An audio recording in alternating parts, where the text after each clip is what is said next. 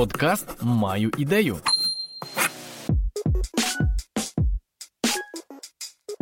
Привіт! Ви слухаєте подкаст про креативні індустрії. Тут ми розповідаємо про культуру та мистецтво, які заробляють гроші та обіцяють великі перспективи економіці України. Це спільний проєкт The Ukrainians та British Council Ukraine, що підтримано програмою House of Europe. Наша мета полягає в тому, щоб познайомити вас із креативними індустріями та розповісти про те, як же стати успішним, якщо ви хочете пов'язати своє життя із творчістю. І сьогодні наш перший епізод, і в ньому поговоримо про те, що ж таке, власне, взагалі ці креативні індустрії та чому про них так багато говорять. Тому поїхали. Але для початку, чи доводилось вам чути у дитинстві народну мудрість про те, що митець завжди має бути голодним, таку пафосну, суперпафосну? Розумію ваш біль. Багатьом талановитим людям вона точно зіпсувала життя, підштовхнувши обрати професію юриста чи економіста, як казали батьки, там точно можна заробити грошей. Так ось маємо хороші новини. Часи змінюються. Сьогодні молоді люди, які люблять малювати, знімати, шити і писати, не лише творять прекрасне, але й заробляють непогані гроші.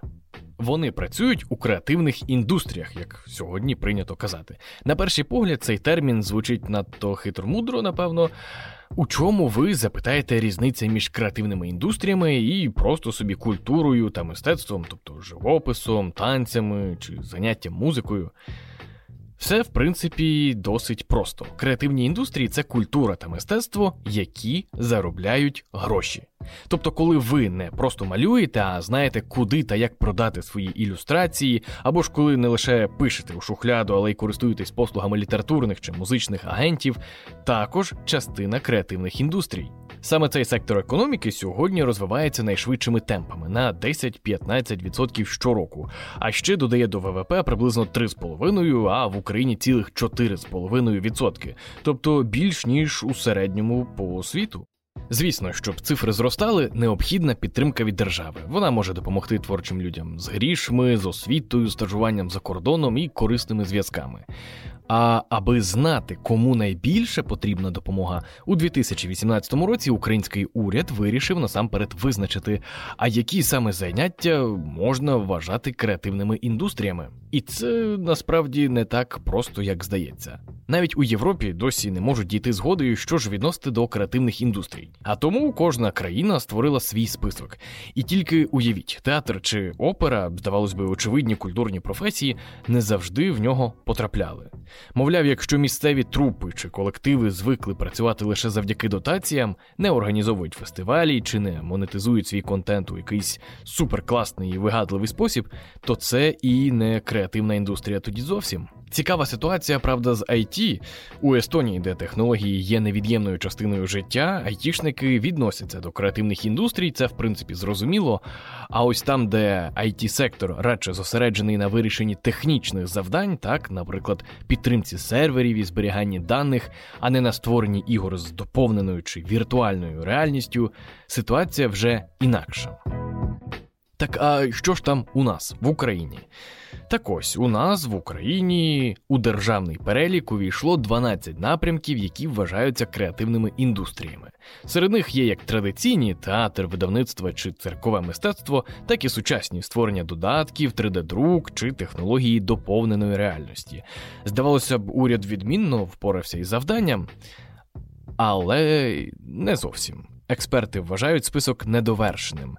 Там немає, наприклад, роботи над науковими дослідженнями, що у багатьох випадках є основою для, в принципі, цих інноваційних рішень, які ми вже перерахували. Так, ще однієї характерної риси креативних індустрій. У своєму списку Україна розставила пріоритети і на найближчі роки прагнутиме розвивати чотири галузі: це мода, це дизайн, це музична індустрія і народні промисли.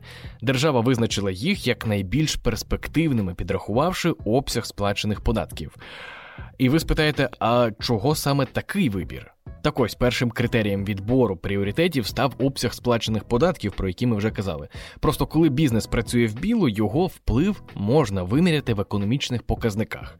Другий критерій це експорт та потенціал, які мають усі ті чотири напрями, через які Україна може презентувати себе не лише на внутрішньому ринку, але й і на зовнішньому.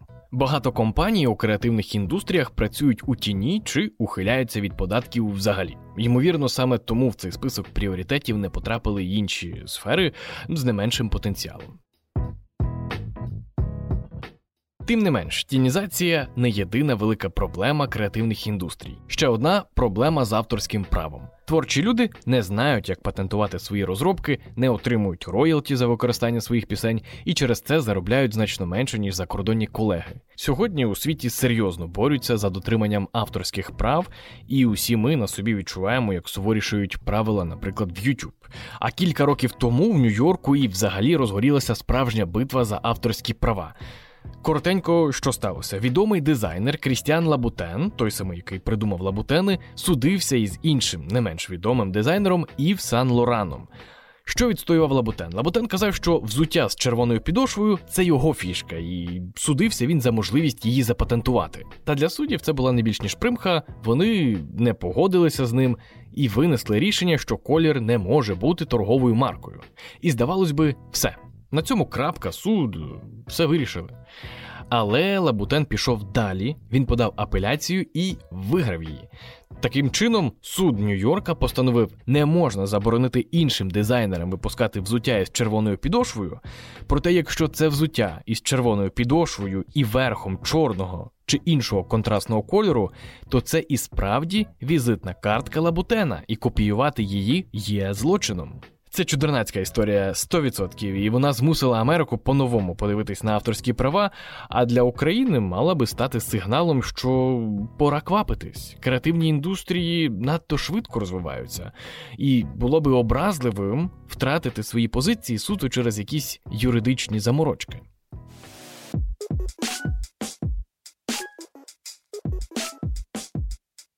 Ви слухали подкаст про культуру та мистецтво, які заробляють гроші та обіцяють великі перспективи економіці України. Це спільний проєкт The Ukrainians та British Council Ukraine, підтриманий програмою House of Europe.